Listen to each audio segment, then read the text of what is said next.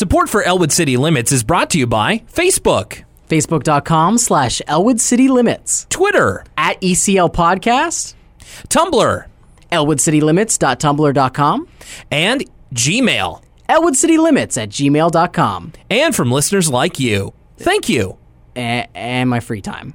Got to get that in there.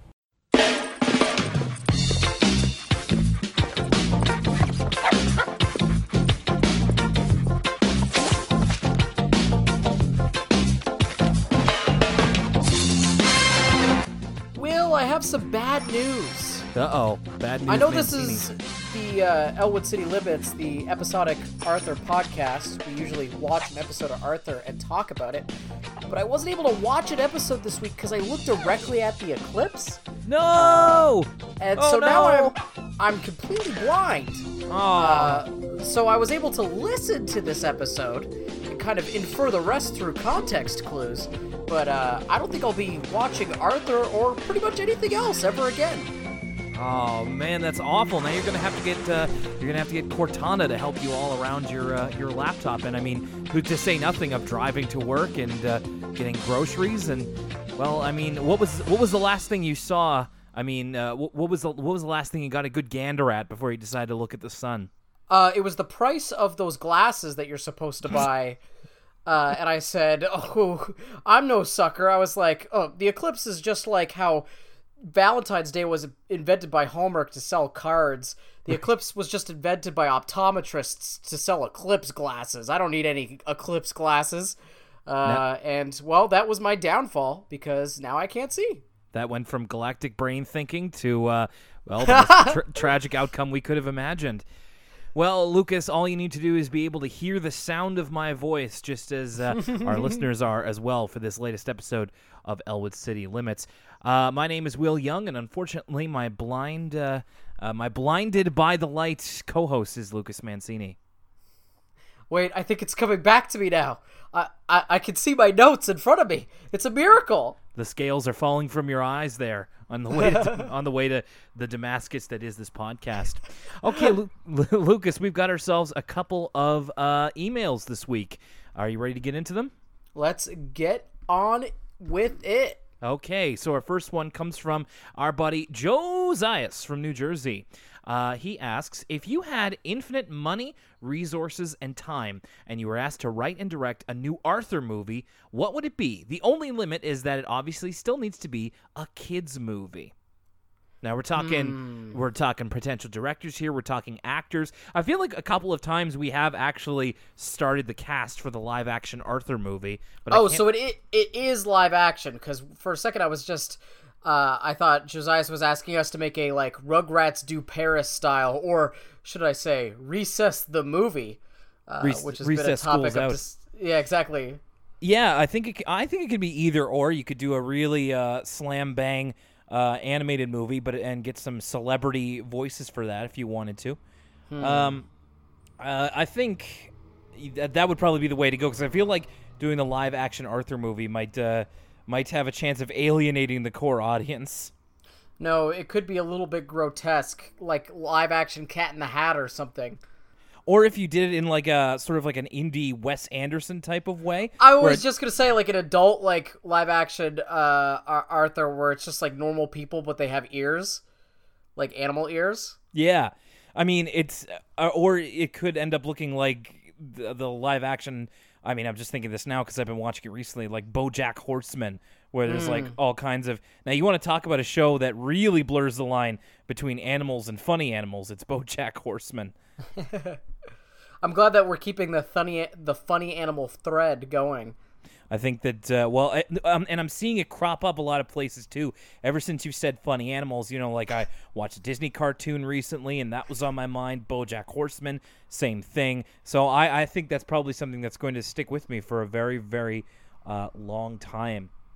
Uh, so the so the Arthur movie, bit of a, a bit of a, a long longer form question, uh, Lucas. If you th- if you or I think of anything as we record this podcast, let me know. I'd love to hear kind of more of your uh, producer's notes for this uh, uh, I'll prospective movie. I'll say this. Let's say let's cast Idris Elba as Arthur. and let's ca- let's cast Ed Norton as Buster. That's all I got so far. Okay. Ed Norton, I think it's almost a little too intense to be Buster. He's not. He's not exactly good at being. I mean, hey, uh, hey, straight up, this is a very intense first casting uh, for Arthur. So we're really getting into the adult problems of it all. How about yourself, Well, Anything? Um, not off the top of my head. I just uh, I feel like this is the time where I should know more uh, more young actors, more young actors in their twenties. I feel like that would be the role to fill, and then or you could do like a big the big chill Arthur style. Oh man, maybe about less serious subject matter though. yeah, absolutely. Uh, if there's anything else, I will try and think of it. Uh, Josiah also asks, who would win the fight, Arthur or Doug Funnie from uh, uh, Nickelodeon's Doug? Well, I feel like Arthur's got a lot more punching experience, as we're going to figure out in later Arthur episodes. Yeah. And I don't think I've ever seen Doug Funnie punch anybody, so I'm going to give it to Arthur. Right, unless uh, Doug is in his uh, his Quail Man persona, then Arthur better watch out. Uh, we also got an email here from Leanne. Uh, Hi guys, my name is Leanne. I'm 23 years old. I'm from New Brunswick. Oh, hey! As a fellow Maritimer, when I found that you guys were from Nova Scotia, when I started listening back a few months ago, I got really excited.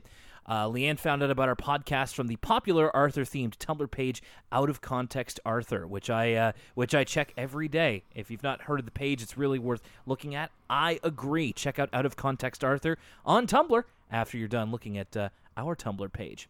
Uh, Shout some- out, gang, gang. yeah, uh, some very nice words about the podcast. Uh, she also says that she wants to agree with you, Lucas. She said that Prunella is one of her least favorite characters. That's our anti-Prunella gr- brigade marches on. She does get more developed as a character later on in the series, but I'm still not a huge fan of hers.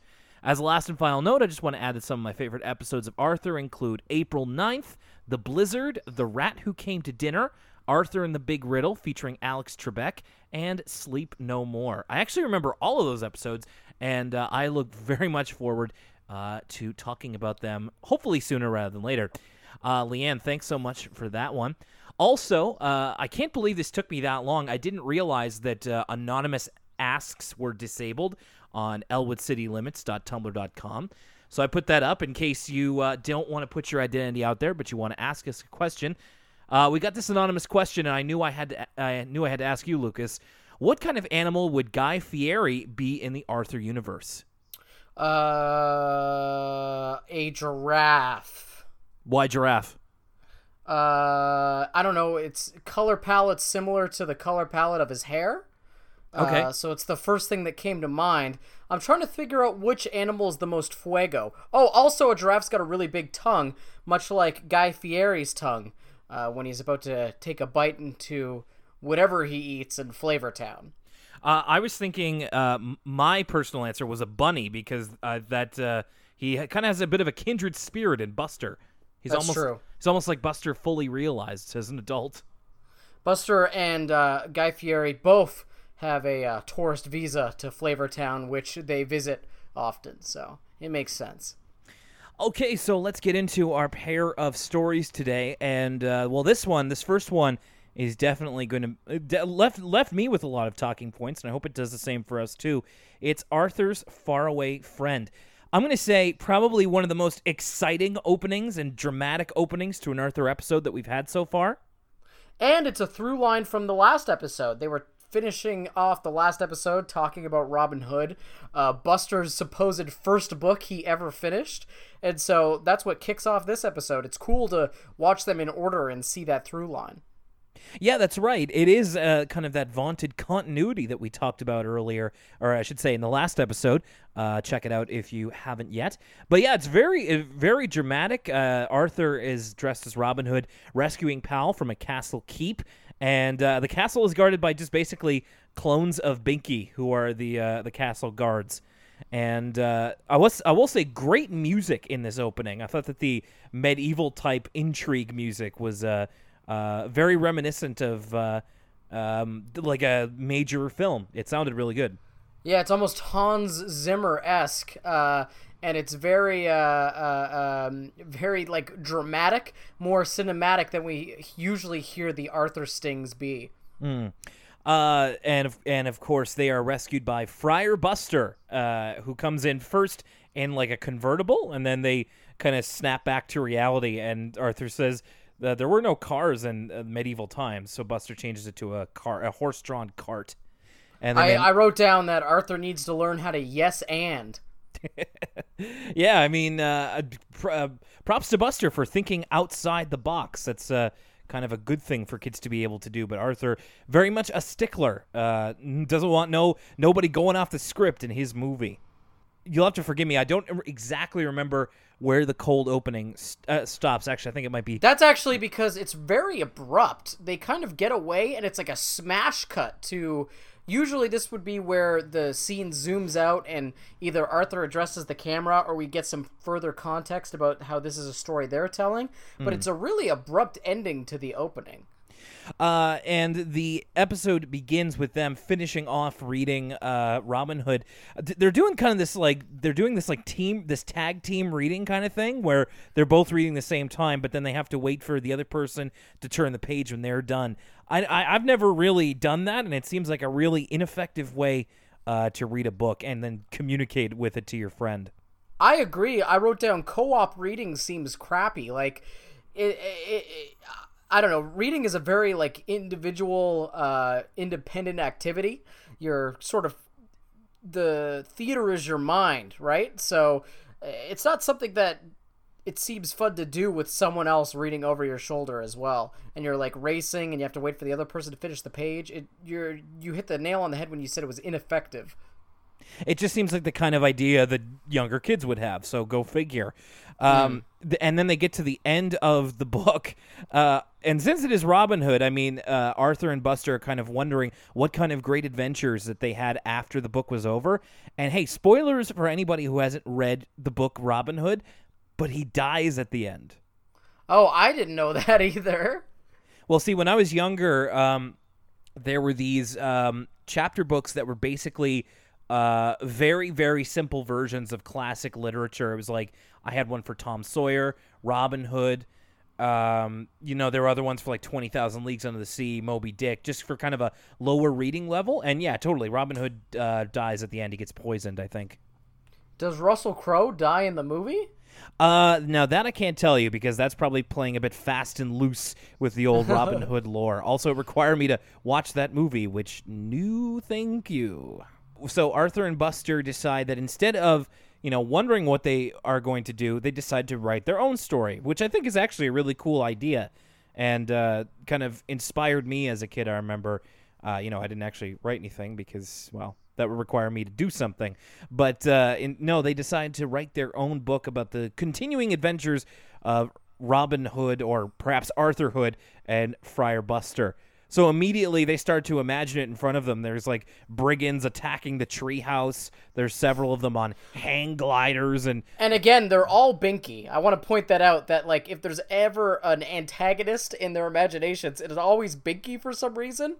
yeah, it's like Binky or like the rye bread version of Binky. You ever have those like uh those like bits and bytes where it's like there's a regular kind of chip and then there's a rye bread version of that chip. It's like the same thing. I see what you mean. Uh, and a couple of them are even riding an Apatosaurus, which uh, doesn't seem to be, I think, is one of the more docile dinosaurs, but we'll let them have their fun. And then they uh, kind of move over to the library where they continue to really excitedly are writing their book. And again, I think it's a really neat idea. Um, they continue on. Arthur wrote an entire new chapter of the book overnight when he gets to school the next day, and he goes to his regular desk with Arthur, uh, excuse me, with Buster, uh, Francine, and Brain, and everybody's looking really sad. And Arthur is uh, kind of clueless uh, as to uh, why that is. Buster says he's going to go stay with his dad, which seems to be a Which- reg. Sorry, go ahead. This is but this is such a cra like the way this scene is framed and the implications of this scene is not like something we've seen in an Arthur episode before. Like it's really got the feeling of it- it's got more in common with a show like the OC or something. Uh, like there's a gravitas to this moment of like uh, everybody besides Arthur, because he's not in the know, is very serious, and especially the way Buster delivers the line, "I'm gonna go stay with my dad for a while." Usually, Arthur is like one of those shows where all the characters are pretty much where we left them in the previous episode every time. It's something the Simpsons plays with and jokes about all the time. And so it's interesting for something to happen in an episode, not since the introduction of Pal has something happened in an episode that has such lasting implications. Yeah, it's not quite life and death, but it is uh, it is treated very seriously, albeit with one big caveat, and we'll get into that in just a little bit here. But yeah, uh, Arthur doesn't seem surprised by this. In fact, Buster seems to go uh, spend weekends with his dad all the time, which uh, was actually something I had a friend whose parents uh, were divorced when I was younger, and that was kind of uh, his deal over the weekends uh, was that he would go and spend Saturday and Sunday with his dad, so I could only hang out with him on the weekdays. But this time, Buster says that he's that he says this time I'm gonna stay, and that's a big. Uh, a big thing to happen to Arthur. Uh, Lucas, you ever have a friend who uh, moved away while you were in school? No, I don't think so. I had people I had like I I knew kind of ancillary. I knew kind of uh, I wasn't good friends with them, but they were just outside my friend group. So I had people I knew of that moved away, but never a close friend of mine. Mm. I had a couple friends who moved away when I was in elementary school, and that was that was pretty tough, and especially um, when you consider the fact that this is something that you know it, it, it, happens. It's a normal part of of childhood. It's a good thing that we have uh, kind of this Arthur having this experience uh, for these kids who are going through it because it can be tough sometimes.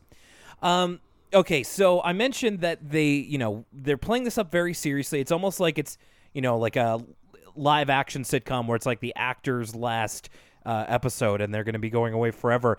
Um, but there's one thing that actually kind of undermines it when Arthur and Buster are kind of talking about Buster going away.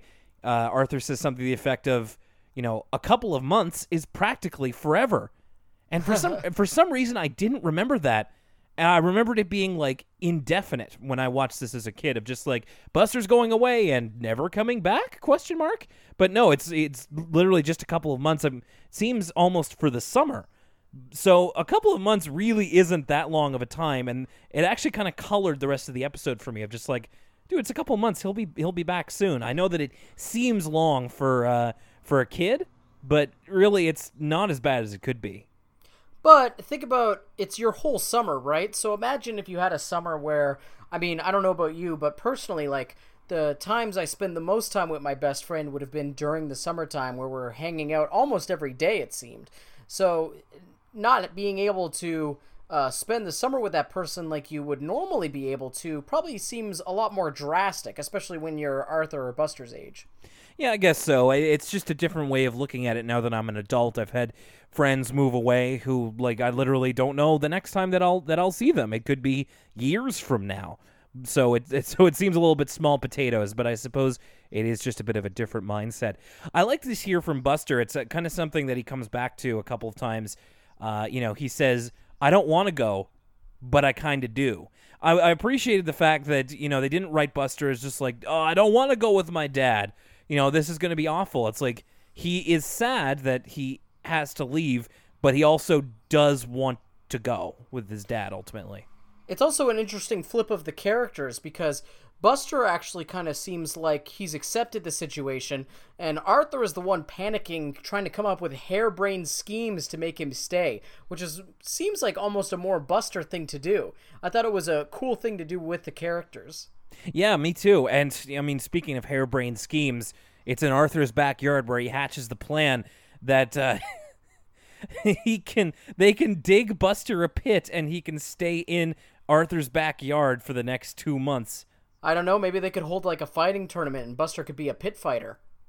or, or or something. I don't know. He's gonna have to find something to do, like dug in the backyard. And Buster kind of goes along with it at first, and uh, Arthur's like, "I'll sneak you leftovers from the table," and uh, Buster says, rightly so, uh, "Staying with my dad is a lot more fun than living in a pit."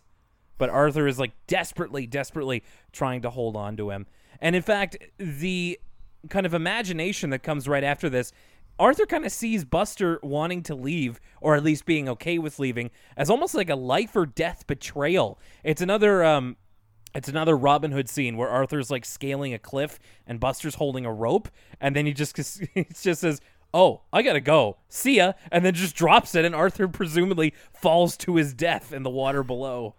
It's like he missed a quick time event in Uncharted. Yeah, really. And then just, oh God, Nate! Yeah, yeah. Uh, here, come over here. I'll give you a boost. or whatever the the, te- the death music. He's taking it very seriously. Um, in fact, he's talking with later to to Francine, but basically to Sue Ellen when they're on the uh, on the playground. Arthur's very despondent at this point. There's a point at home where he doesn't want to eat dinner, and DW's like, "Can can I eat his dessert?" That kind of Arthur says to Sue Ellen, he goes, he could have stayed and lived in a pit, but he said no. what does that Which I tell thought you? was funny. Which which I thought was funny. He was like, he had a perfectly good pit.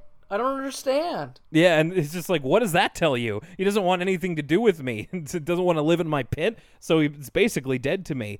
But Sue, but Sue Ellen, who is kind of a similar situation that we don't know too much about just yet, but uh, you know, she has been you know traveling all around the world and had to move several times. She's able to provide a bit more emotional understanding. Uh, in or in for Buster's position and that he's probably feeling very lonely because he's losing all his friends instead of Arthur just losing one and everything else kind of staying the same. So Arthur says that Buster needs a friend now more than ever and decides to uh, accompany Buster on his farewell tour of Elwood City, which is basically uh, him just going to all of the hits like the soccer field, uh, the tree house, the sugar bowl, and waving goodbye to things that he's going to miss.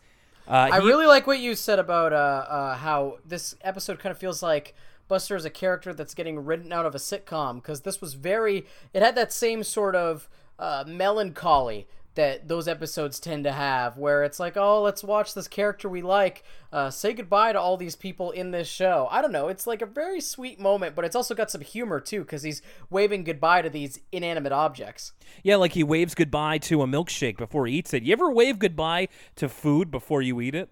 No, uh, I don't. I can't say I have. I'm gonna try that next time. See if it makes it taste better. You know, and the final thing is he waves goodbye to Elwood City uh, from the treehouse, and then we get into well the scene that I'm sure is very well remembered for a lot of kids who watched Arthur because I I I it, it doesn't have the same effect on me now, but I I think I remember as a kid this was particularly heartbreaking. I would have been about seven years old at the time, and really. Even though Buster was gone for quote unquote two months, whatever that would translate to in episode time, you know, you didn't know when he was coming back. So it's the scene at his apartment basically where he's in the car with his mom and but and Arthur's saying goodbye, you know, saying that Treehouse will still be there when he gets back. You know, I, I won't even try to match the emotional uh, tone of it all, but then starts to drive away. Arthur kind of runs after him for a little bit. It's really have- that French like girl on a train movie moment where it's like, "Au revoir, Buster! I'll never forget you, Finn." or like Lisa and Mr. Bergstrom kind of running Yeah. after running after the train exactly and th- then Arthur just kind of quietly says goodbye Buster and s- starts to kind of cry as he walks away it's it's very sad and I'm sure I would have been right just as sad uh, because it's really even again even though that they've put the time limit on it it's they're they're treating this very seriously Arthur, bon voyage. Um, there's this great shot uh, after Buster leaves, where it's sort of a shot that we don't see this show use very often, uh, where it's like an overhead with uh, uh, Arthur walking down the cul-de-sac by himself, and he's like sort of downtrodden. I thought it was a really cool way to uh, fade out the scene, though it is a little bit reminiscent of the uh, extra of the old Hulk TV show that people make fun of all the time. Yeah, and the music itself is kind of like an ex- it feels like an extended version of their like normal sad piano music and it feels very affecting. Like, you know, it almost brings a tear to your eye if you were listening to it on its own. Back at home, uh, it's kind of a cut to I think it's like the next morning or something. Uh, mom and dad are reading newspapers in the living room. Did you notice that mom's newspaper said stock market crashes? No, I did not notice this. the stock market crash of 1998. Uh, people are selling their shares and trying to get rid of everything. Man, I don't remember that crash happening. Oh, there was some sort of. Oh, I see. I just watched. I've just been watching the '90s on CNN, like I was saying, and there was some sort of uh, uh, tumultuous times. I think there was a recession in the Bush senior years that uh, uh, you know Bill Clinton uh, took credit for getting America out of, but I do not remember the exact date. So this actually could have lined up with something in the '90s. I feel like '98's way too late, though. Yeah, uh, I will note that I, I, did I did previously say for season two that it takes place in '97. Uh, there is a bit of a jump. I think I feel like it was actually uh, maybe this episode or the episode previous where production the where it was released in 1997, about maybe half the season, and then the other half is in like uh, spring 1998. So that's where we're into right now in terms of real life uh, airing. Yeah, Arthur runs downstairs and realizes that he forgot to give Buster the pages to uh, to his book and is still really dejected that Buster's gone. In fact, he's so dejected that he's almost treating it like Buster's dead in a way. like oh, uh, I'm sorry to laugh, but like it's so ridiculous. Like in the next scene where he's playing hockey and then we get this weird Star Wars reference that kind of comes out of nowhere and like I feel like they wanted to put it in but they didn't have a payoff for it because right. we have uh, Arthur see the ghost of Buster, and it's very much reminiscent of the ghost of Obi Wan from Star Wars. And he even tells Arthur to use the Force. Arthur goes, "What does that mean?" And Buster goes, "I don't know. I thought it'd be funny," and then disappears. So it's like, what was the point of that? Yeah, really. Uh, I and I say that because not only is there like a Force ghost, but like he calls Francine, or Francine calls him just like want to go to the Sugar Bowl, and he's just like. Sure, I'll just call Buster and see if he wants to. Oh, I forgot. it's really it's really like it, it, almost feels like when you lose when you lose somebody close to you, or mm. like, geez, I mean, I, I I guess I wouldn't really know, but it's it, it seems a little bit uh more serious at times than he's just uh moved away for a couple of months. Uh, Arthur goes to Buster's house to visit Bitsy, actually, to uh, see if he can mail Buster a letter. He needs the address. And uh, it's been said before, and it was said, I believe, earlier in this episode, but uh, Buster's dad is a pilot. So even though Arthur can send him a letter to his address, he won't get it for a long time because they're going to be flying all over the world uh, during Buster's travels. Did Bitsy's voice actress change? She seems less annoying. Yeah, I think so. I'm I'm pretty sh- I'm pretty sure that she did get a new voice actor. She seems a lot more normal and a lot a lot less more manic. person. Yeah, a lot less of like a mom stereotype and she seems more of a character. In fact, she comforts Arthur here. She says, you know, I miss him too, but he's not gone forever. Which actually followed up in immediately we cut to the Reed house and Arthur's just he's gone forever. I know it. but there is a bit of uh, silver lining because a package came in the mail for Arthur and he immediately recognizes it's from Buster because as Arthur says, he always spells read wrong. He can read all right, but he can't write read. Arthur's name spelled R I E D instead of R E A D, the normal way spell Which it. is which is the first of two who's on first style jokes in this episode. uh, so it's a couple of landmarks where Arthur has been, or excuse me, where Buster has been already, and uh, the chapter for their, the next chapter for their adventure book and he says he's going to places like Paris, New York, and Walla Walla. And, and that's where DW comes through with the second Who's on First joke, where she goes, Walla Walla, where's Walla Walla? What's Walla Walla? Yeah, so they had to, had to get a couple of very quick DW zingers in this episode. Uh, she's not very much around to speak of. Uh, so uh, Walla? we yeah Walla Walla, where's Walla Walla? What's the Walla with the Walla? Who said I left up at Bougie?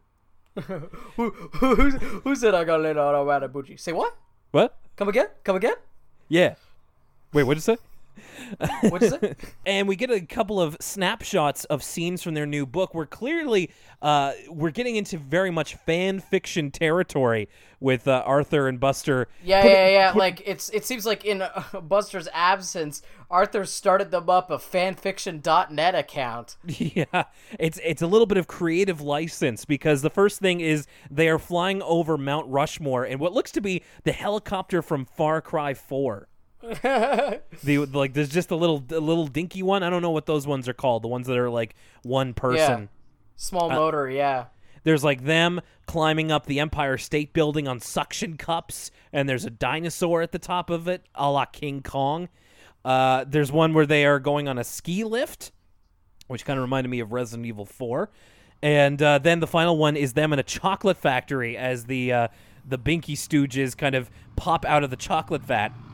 And Art, Which I, I I loved this because Arthur's like, we have to save the tourists, and then Buster goes, and the chocolate. Of course. And just the idea of like Robin Hood interacting with tourists is just funny to me. and Especially the- because like when the Binkies pop out of the chocolate, they're still dressed in their like Robin Hood King's Guard gear. Yeah, they are like the whole time. It it really never changes. It doesn't exactly modernize, but so are they. They're still dressed as Arthur Hood and uh, Friar Buster.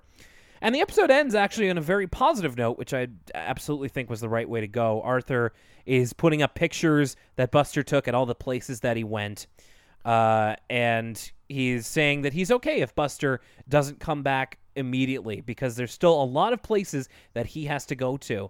And uh, he wants Buster to have as many adventures as they can uh, so he can have fun and so that they can uh, keep up the writing on their adventure book. Right before that, we get the introduction of uh, Buster's dad in his first line. We have a quick cutaway to Paris, uh, where Buster and his dad are sort of reenacting the end of The Dark Knight Returns. uh, it, uh, like that's it's almost a shot for shot remake of that scene. Not quite, but still. Uh, and we hear Buster's dad, who's got a very like masculine, like "I am a father, I am a pilot" voice.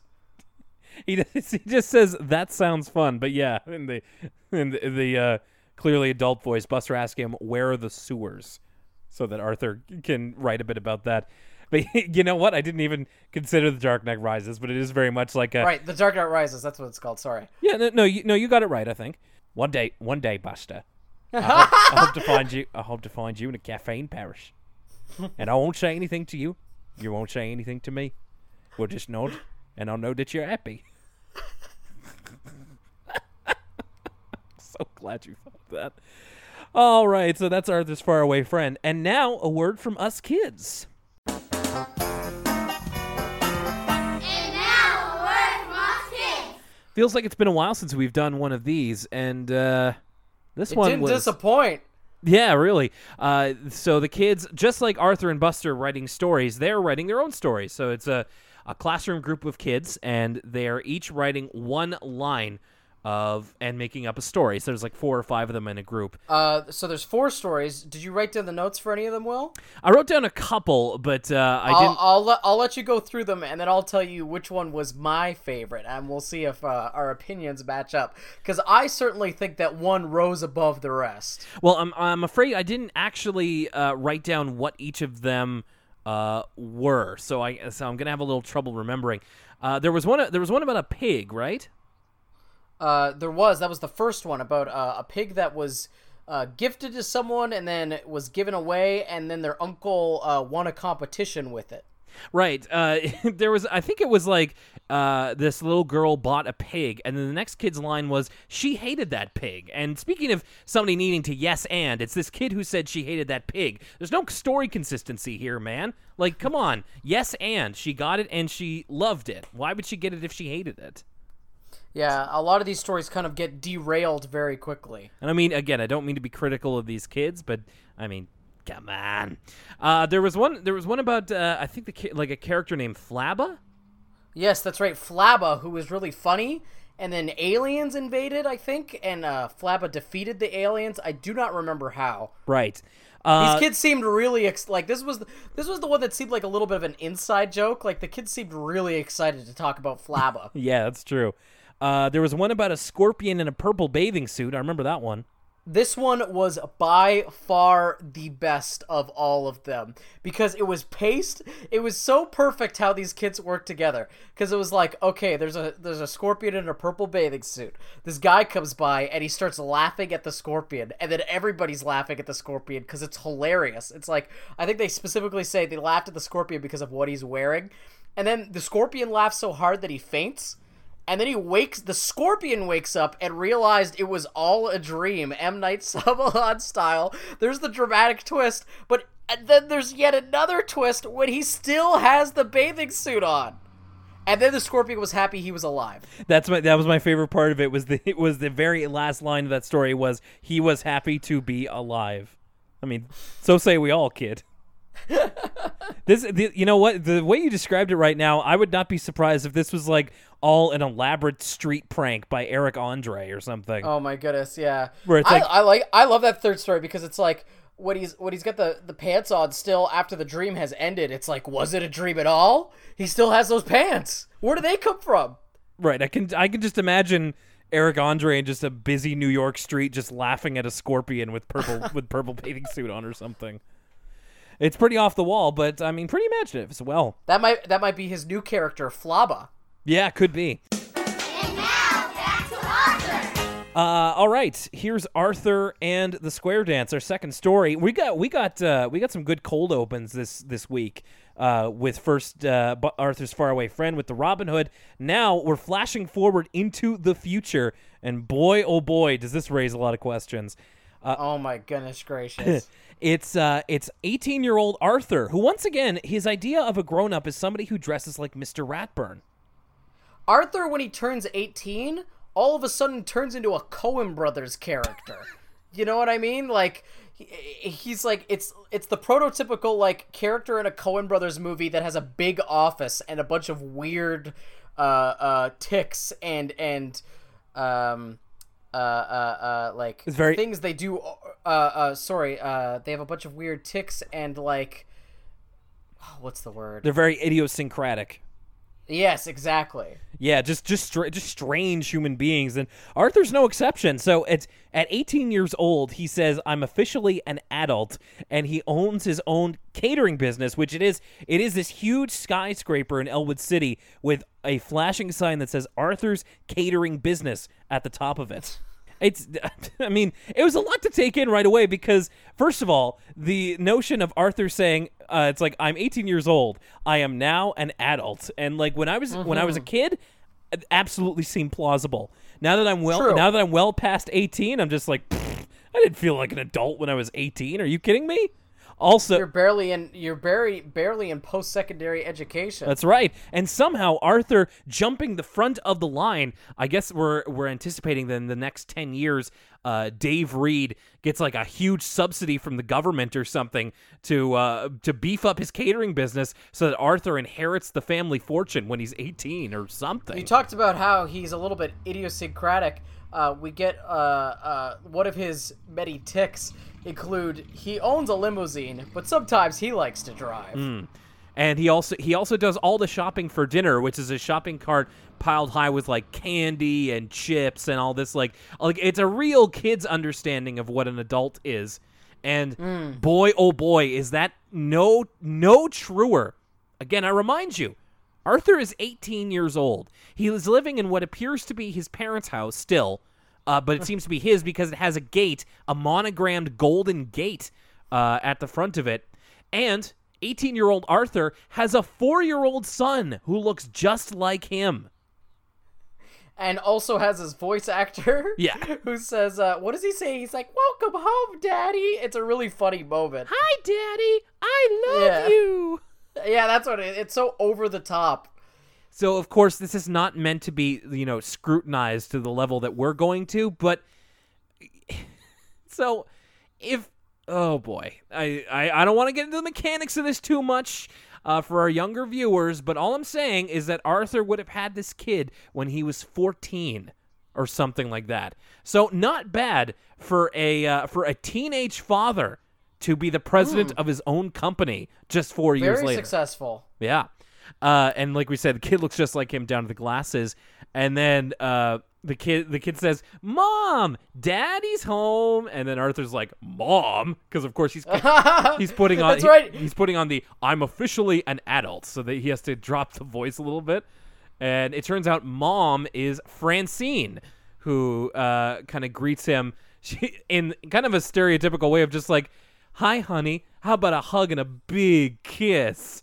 And she's wearing like the adult ver- High waisted jeans. yeah, Yeah, she's, mom jeans. Yeah, she's wearing like the adult version of the clothes that she wears normally. It's like a red kind of shirt, uh, like button-up shirt and mom jeans. And of course, Arthur's completely shocked to see her because he doesn't quite know how that part of adult living works. It's true. He thought he had a test tube baby like Kyle XY. Yeah, or like uh uh like Quatre from Gundam Wing. He thought he was like uh this per this perfect kid that he just grew in a lab. Was Kyle X mm. was Kyle XY a test tube baby? Uh, I literally know two things about Kyle XY. Okay. It's the fact that his name is Kyle XY and that he doesn't have a belly button. Yeah. And those are the two things I know about the short-lived television science fiction series Kyle XY. Yeah, that was uh that was another lost also ran of just uh promoting the mystery rather than the story of it all. Uh so yeah, Arthur wakes up screaming and then says it's nightmares like that that make me never want to grow up. That's right. I love I it's something that will make me laugh at any time in any piece of media is the person screaming lying in their bed jokes. It's why I was so into I think the scorpion story so much because I picture the scorpion waking up and it was like, "Oh, it was all a dream." That's a joke that's always funny to me. Uh, it's it, kind of like the last episode. It's very interesting to look back on this one with uh, with adult eyes, as we'll get into, because we're into this is the very very childhood problems, which is fine. I mean, Arthur is a kids show. It's just not some. It's something that you relate differently to uh, when you're older. It's funny that you say that because I was actually going to say the exact same thing. Like any problems, and I don't want to get too far ahead of ourselves here, but any problems you may have had with the first episode in terms of uh, sort of knowing the context better than Arthur did himself about like okay this isn't that long to be waiting for your friend to come home i had very similar feelings about the uh, sort of the the plot and the stakes of this episode I think I know where you're going with that. Yeah, th- so the episode is called Arthur and the Square Dance because on rainy days, uh, instead of going outside to play, Arthur's class uh, does square dancing lessons with Mrs. MacGrady in the in the school gym. Uh, Which I wonder if is a a thing around all of America or if it's just a thing in a cartoon because I know that I don't think this definitely happened where I went to school. yeah, American listeners, is this something that you had to do, or if you're even outside of America, did you have to square dance when you uh, when there were rainy days? I'm sure this is based on some sort of fact, but it's definitely not what we had to do. I mean, we, we only did you know outside gym days in like the summer, so that the whole rainy thing never came into it.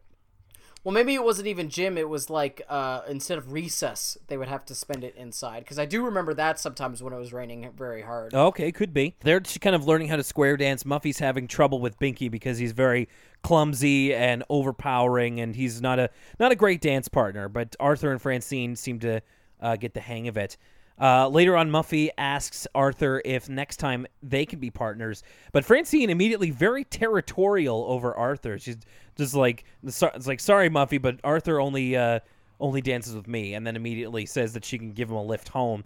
And then Muffy kind of says, "You'd think that they were uh, that they were married or something." And then this is where the rumor starts of Muffy and Binky uh, kind of starting the rumor that Francine and Arthur are in love. I do kind of like the pairing of uh, Muffy and Binky. They're they're- like they come from very different sides of the tracks, uh, but they they both are Arthur characters that are sometimes used as antagonists, just because their personalities tend to lead that way. So I think they're a fun pair. Yeah, they're kind of, I'd say, probably the two most infl. Well, maybe not the two most, because Francine is up there too, but two of the more uh, inflammatory of the Arthur gang. Like they're often cast as the antagonist or the person who is in the wrong. So seeing them sort of work together, or at least be on the same page, is definitely an interesting dynamic. I like Binky here uh, when he's, you know, he says Arthur and Francine are in love. I think I'm gonna be sick. so very much that attitude towards it. The next day, Binky is such an MVP in this episode. Like there's so many good Binky moments. There really like I was I was shocked by how good his like anta- uh, how good his antagonizing gets. Like it starts off like innocuous enough, but like he does some top tier trolling in this episode. check out our social this week for uh, some great Binky screen caps. I got quite a few, and I've got some good ones coming. Uh, yeah, so the next and and the best thing is that like Binky lords over this supposed information and like is milking it for all it's worth. So like the next day at school, he's like waiting for Arthur to pass by, and he's like just casually whistling and. You know, just like, hey Arthur, where's your girlfriend? And it kind of stops Arthur dead in his tracks. Uh, Yeah, Arthur goes, "My what?" Right. And my, my favorite thing is uh, Binky's like, you know, her middle name is Alice and she's a girl. Like the the only way he could have said that to make Arthur confused because as established in the first season, Francine and Muffy both have the middle name Alice and Arthur immediately goes, "You mean Muffy?" And he's just like, "No, doofus, Francine." And uh, also some more great comedy from Binky. He tries to do the K I S S I N G rhyme, but it, he gets to K I S N I Wait a minute. K I S F. Oh, well, you know what I mean. it's, it's great stuff. It's all in the delivery for Binky. Yeah, no, it's and it's funny. Once again, I remind you, uh, Binky's uh, voice actor the same as Dad Read, though b- the both very both very good roles or both very well voiced roles. I find. Uh, Arthur is laughing about this as he goes into school. He goes to tell Francine, and uh, she instead she gives him uh, a cowboy hat. She found a pair of cowboy hats uh, in her basement the night before, and so they kind of get their like couples cowboy hats. Uh, and then Arthur suddenly becomes very self conscious about it because everybody's kind of looking at them as the rumor begins to spread, and then Arthur kind of uh, runs runs away uh, nervously. Which, by the way, we're gonna get some great nervous Arthur acting later. Um, Right before that, we have this bizarre moment where they both do their old west accents. And Arthur, like, I don't, like, listen, I don't want to be too critical of Arthur's voice actor because he actually does have, uh, or he or she has a lot of range. Uh, we get some really great uh, acting from them throughout the entire series. But there's this weird moment where I don't know if the actor is capable of doing Arthur's voice and a country west accent at the same time, because it just turns into like an adult man's voice when he does the country western accent. He's like, "Well, I don't mind if I do, partner." It doesn't sound like the Arthur voice doing the accent. It just sounds like a completely different voice entirely. well, it was a younger actor doing Arthur's voice. I don't think he was like eight years old or something, but might have been in the range. Michael Michael Yarmush, who also uh, acted in a couple of other uh, things like on YTV. Uh, but yeah, he does really have to drop it. I'll be right proud, man. Like he, Yeah, like it doesn't sound like Arthur. it, again, it kind of it kind of sounds a little bit like he's putting on his Hank Hill voice. Um, I gotta say, uh, I feel like this could have this could be something that uh, maybe other podcasts would have talked about sooner. Arthur and Francine are, are would you say that they're OTP, right? Kind I think we made this joke before that they were the the, the shipping. yeah. We were talking about shipping in a very very early episode, and then I I uh, pontificated about the Arthur and Buster or the Buster and Brain pairs. But uh, I'm not a big like I'm not a big shipping guy. It's not a lot of it's not something that occupies a lot of my headspace from time to time. So if that's your OTP, I'll leave it to you to make the final decision on that. Sure. And if you have any OTPs, uh, I'd Oh man. I'd love to hear them. I personally would. Since was in, I mean, hey, if you want to send it to us, be our guest. And uh, I'm not saying that we'll read them on the show or anything, but uh, I think that would be uh, fun, fun for me at least to kind of peruse. Um, Hey, yeah. I'm not trying to yuck anybody's yum. It's just uh, not my cup of tea. Sure, sure. Uh, we get uh, we get kind of more binky heckling. Um, This was so. This is probably my favorite moment of either of these episodes. So this, uh, I, uh, what we're talking about right now is that they're about to go do a baseball game, uh, and Francine decides to give Arthur her glove because she's trying to break in a new one. There's no real um, ulterior motive behind this one. There's no ulterior motive here, but other than her trying to break in the new glove. But everybody kind of takes it as significant because the glove that she gives Arthur is the glove that won last year's championship, as everybody says. And as Arthur is out on the field and everybody sees this, Binky is just like looking over at him and just like puckering his lips and just making like he just keeps doing that. But he like keeps changing like the speed of which when the kisses come. Like it's just so strange. Like he should be focusing on this athletic competition. Him and Arthur are on the same team, but he can't pass up the chance to like embarrass Arthur. So he's looking directly at him, going. Mwah, mwah, mwah, mwah. It's just so ridiculous, and I really appreciate like Binky's commitment to the bit. I mean, even later on, when Arthur tries to sit Francine down at the sugar bowl to kind of talk to her about this, Uh, Oh, that shot's hilarious too. Like, he's tr- we see Binky creeping in the window. he's trying to get around to it, and of course it's Arthur. He can't help but act awkward in the face of this in front of Francine, and Francine starting more and more to get suspicious, and especially because uh, Arthur's kind of facing the window, and out the window he sees Binky and Brain, and Binky's like pressing his face up to the glass and making the kissy faces. Binky not so worried about germs when comedy's at stake. Certainly not, and for that I appreciate it. Uh, we actually, uh, not even a full episode after he leaves, we get an appearance from Buster as uh, Arthur kind of puts in a phone call to him uh, to discuss this whole thing. And of course, Buster, with all the sage wisdom of an eight-year-old boy, of just like you know, all you, all I gotta say is you gotta nip this one in the bud real quick, because what if she tries to kiss you?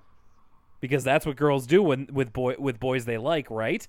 and this spirals Arthur into what I thought was a really funny uh, imagination scene with him in a doctor's office. And again, it's incredibly serious. It's it's seri- almost as serious as the tone of the last story here.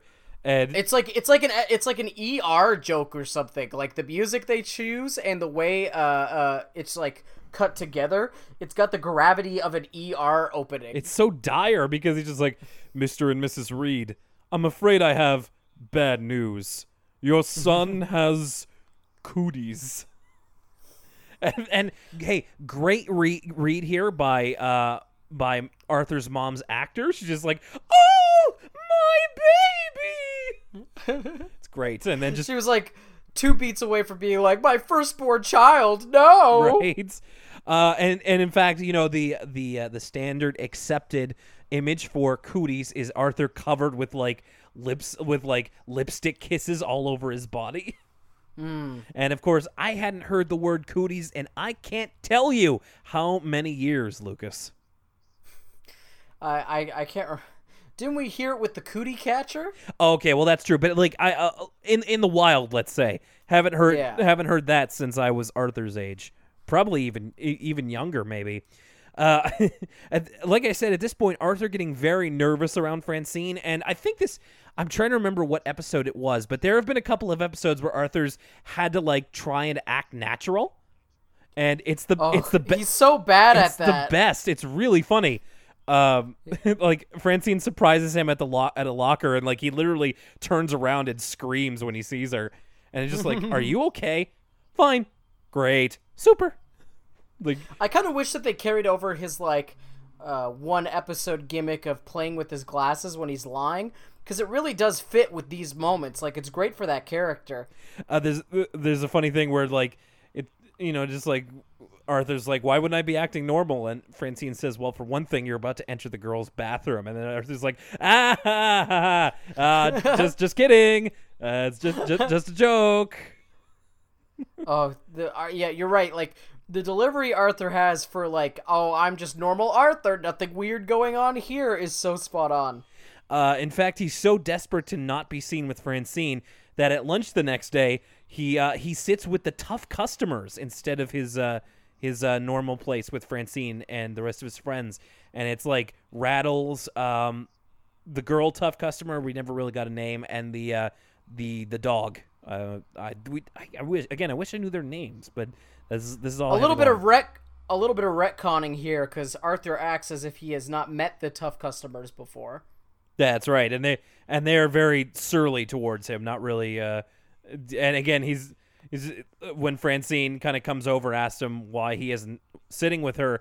He's just like, she's a friend, not not my girlfriend or anything. Uh, she's just a friend who is also a girl. Like he's he's really he's really got a bit of a motor mouth when he's nervous. In fact.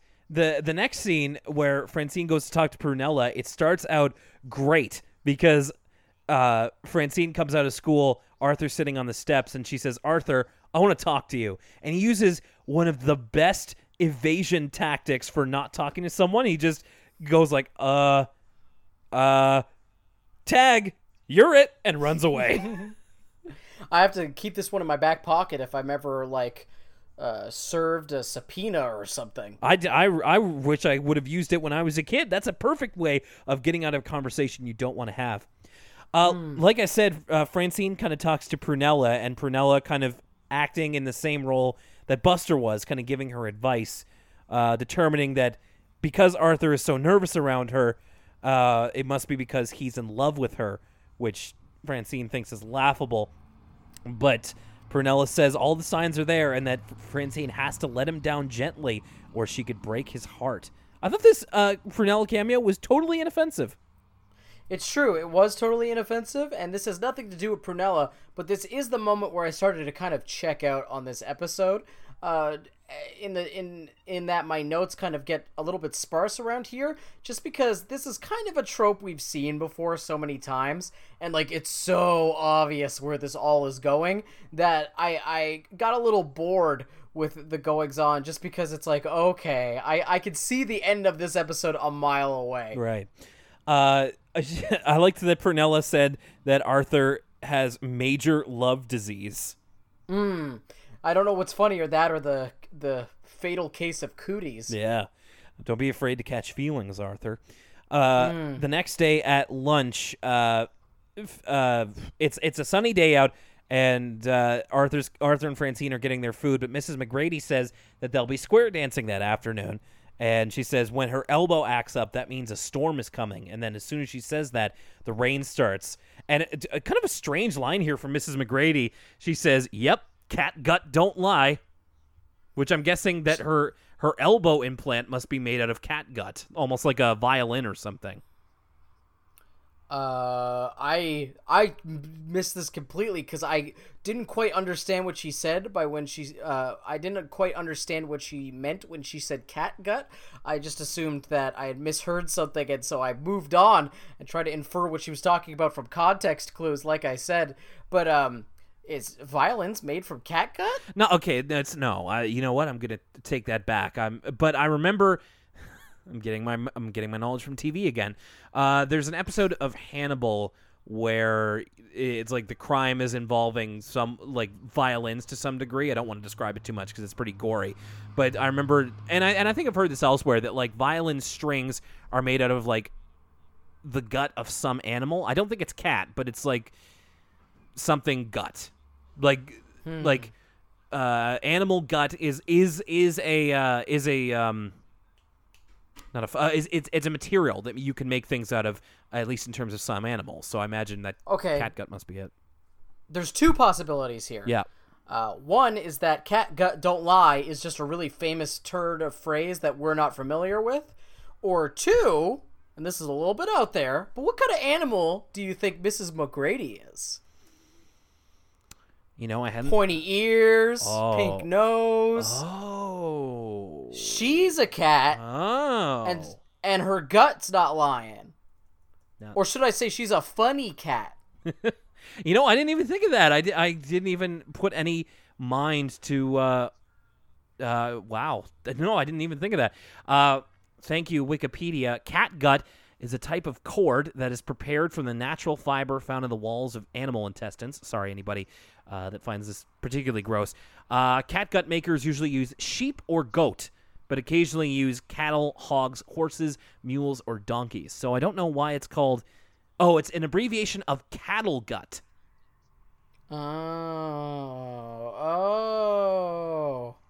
Despite the name, cat gut manufacturers do not use cat intestines. Okay. All right. I guess that's on us. Yeah, it really is. I, I mean, a, a trip to Wikipedia was all it took, as you hear. Uh, but yeah, it is. It is to make uh, the um, the strings on string instruments like violins. So mystery solved, I guess. But I like where you were going with yours. I would have totally bought that if I hadn't looked that up. Uh, and finally, we get the big confrontation between Arthur and Francine at the square dance. They've switched partners. Arthur's with Muffy and Francine's with Binky, and it's not going so well. They're just not as naturally good together as Arthur and Francine are. Uh, and eventually, they just end, they just end up locking hands in like a, a promenade type move, and then they both just have to explicitly uh, yell at each other, "I'm not in love with you," and. Uh, I, I like I like Francine's line here of Arthur saying, "You don't, you're not trying to kiss me," and Francine says, "Are you kidding? I'd rather have head lice." Which is a good line. Uh, and then everybody kind of giggles at them, and they, uh, but then but then but then they just kind of make up, and in fact, the episode ends pretty much right here with them going back into the promenade motion, And Arthur says, Francine, let's never let a silly thing like love come between us again. And that's the Which is usually a line used for episodes where people are like fighting over someone or something. Yeah. It's kind of weird in this context. Yeah, it's not exactly the way that you're used to seeing it. All right, so uh, let's dial it back here. Arthur's faraway friend. Lucas, what'd you think of this? Well, I actually didn't understand that this episode was about Buster leaving. When I first read Arthur's Faraway Friend, uh, I didn't remember that it was this episode. So I was kind of as shocked as Arthur when he comes in the room and he's and Buster's like, "Hey, I'm going to be going away for a while." And so that moment actually did have the intended amount of gravity for me. So I actually really enjoyed this episode. It balances well some humorous moments. For instance, Arthur uh, offering to dig a pit for our Buster to live in, uh, with some like somber moments of Buster saying goodbye to everything and Arthur sort of wrestling with the reality that his friend's going to be gone, albeit for only a few months. Uh, and I did like the conclusion of Arthur sort of seeing the positive side of Buster going to all these places and still being able to communicate with him. It also was an episode that moved. Uh, it had I was never bored during it. It had a great pace to it. There was a lot of interesting sights. Loved the cutaways to their their fan fiction of Robin Hood. Uh, I really enjoyed it overall. I think it was in ta- uh, again. It's another case of talking about the episode kind of helps me to realize my feelings on it. I think I was too caught up when I was watching it about the fact that like, oh, they admit that Buster's only going to be gone for a couple of months, and to me, again, as I say, as an adult, it doesn't seem like that big of a deal. But I, in talking about it, I had to kind of put myself in the shoes of what Arthur's intended audience is, and I think if you don't, if you kind of leave in my case, if you leave your feelings to the side about that particular thing, I think it's a pretty strong episode, and I think it's like I said, good resource for friends who have uh, friends who move. er, Sorry, kids who have friends that move away. Um, Arthur deals with it in a way that a lot of kids would, in just trying to get them to stay at any cost and being very sad. But again, kind of sees it as a positive thing by the end of the episode, puts a positive spin on it, and I think that that's uh, a really good thing to do. Uh, although we knew that we know that the um, the effects of this episode won't exactly be far-reaching, it was kind of interesting to see Arthur treat a subject with the gravity here that it does. We're not exactly used to that yet. A lot of the uh, episodes are pretty pretty lighthearted, but uh, it gets pretty sad there uh, at the end of the middle part where Buster does indeed move away, and uh, it's going to be.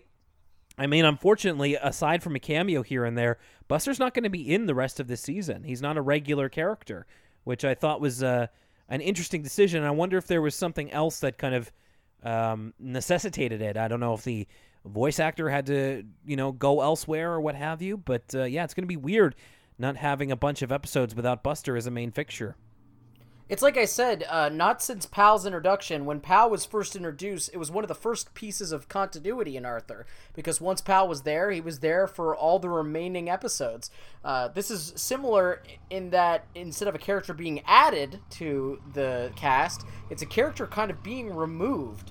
Uh, so it's interesting, and I, in the more continuity this show has, the more I enjoy it because it makes all the characters feel that much more real and uh, makes the world breathe a little bit more. So I think it's an interesting decision, even though Buster's one of my favorites. Yeah. and so I'll miss him just as much as Arthur. Yeah, he will be missed around these parts.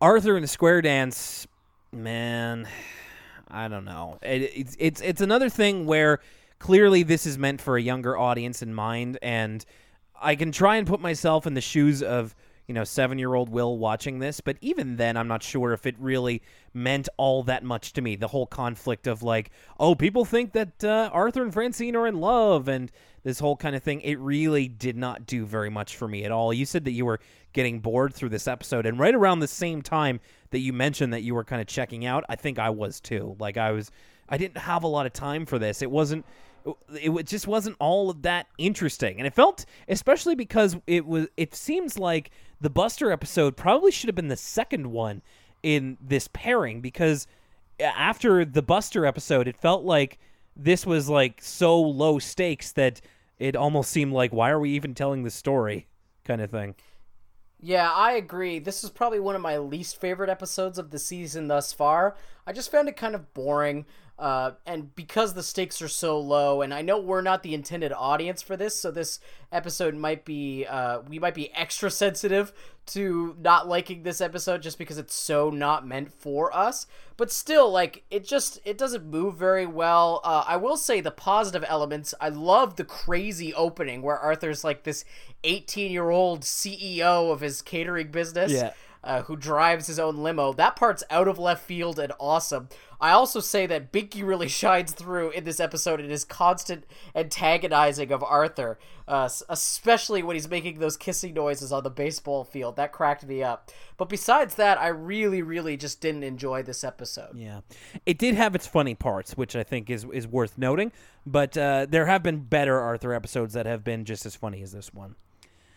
All right, so there you go. It's Arthur's faraway friend, Arthur in the square dance, and now we enter into the Busterless part of season two, or at least at least the uh, um, the Buster Light episode. So we'll have to see. And I'll tell you what, uh, Buster's exit totally delivered and it has me that all all that more excited for the inevitable re in introduction of Buster. Especially, which yeah, if my memory serves me correct, might be one of the greatest episodes of all time. I can't wait for that either. That's going to be a lot of fun. Oh man. I feel like we'll need a whole episode just for that one story. Yeah, you might be right. All right, well, there you go. That's our uh, ECL episode for today. Real quick, uh, here's the ways that you can uh, interact with us online. Uh, Facebook.com slash Elwood City Limits. Uh, thank you to uh, Michael Danny DeCoste for uh, your five star review of our uh, podcast. If you want to do that on Facebook, you sure can. At ECL Podcast, I'm happy to report we have over 100 followers. Ooh. Yeah. Congrats to us. Pat on the back. big time and uh, want to thank the uh, the promotion of uh, at messy underscore jordan uh, youtuber uh, who uh, has his own uh, couple of arthur videos one of them i'm going to be uh, putting up this week on our social uh, very cool guy and uh, thank you for getting the word out there about us over 100 followers and you could be our next at ecl podcast Tumblr, elwoodcitylimits.tumblr.com. Anonymous asks are open. Be my guest. Uh, keep it clean. Uh, we've got our email address where you can send us email just like our lovely uh, listeners did today. elwoodcitylimits at gmail.com. Finally, the ways you can listen to us. We are on the web, elwoodcitylimits.libsyn.com. That's L I B S Y N. That's where you can find all of the episodes. You can also find us on Apple Music head on over there in the podcast section and give us a rating and review if you please. And on the Google Play Store, that's where we are too. So, three ways that you can listen to us. We don't have our SoundCloud anymore. Uh, uh, you know, little bit of. Uh, I won't say jumping the gun, but once there was kind of that news about SoundCloud maybe going under, I decided to switch us to a different provider. So unfortunately, our SoundCloud is still there, but it won't have all of the episodes. So it's better you go through Libsyn, Apple Music, or Google Play. And if there's any other services that you'd like to hear Elwood City Limits on, please let us know by getting in touch with us. And uh, one more note about our social media. This week, we got a couple of very good suggestions about potential guests for the show. Uh, we are lining some people up for the next couple of months. And if you would like to. Uh, if you would if you know somebody who loves Arthur as much if not more than we do and who would be great on the show, let us know through social media or through email. We've got we've got a couple of good guests coming our way, Lucas. Oh, I'm, I, I, I think we have a few lined up in the back end, and I'm excited uh, for those episodes as well. Hopefully, they get a good episode to pair with them. Could you imagine if we had a guest for that faithful Buster return? Man, that would be quite the get. We'll just have to see how the schedule pans out, and our guests will just have to cross their fingers and hope for the best. And next week, we've got us a new uh, pair of stories coming up, and this, again, is our first one where Buster is not going to be part of the main gang, so we have to start focusing on some different people. We've got uh, Water and the Brain, followed by Arthur the Unfunny. I don't know what either of those are, so exciting stuff. I remember I remember both of these pretty well, so I'll be interested to see how they hit, especially a brain-centric episode. Uh, this might be one of the first. All right, so for Elwood City Limits, thanks again for joining us. Thank you for all your feedback and for supporting us. My name is Will Young and Lucas Mancini. Walla Walla, where's Walla Walla? What's Walla Walla? Thanks a lot, and we'll uh, we'll see you next time. Have a great week.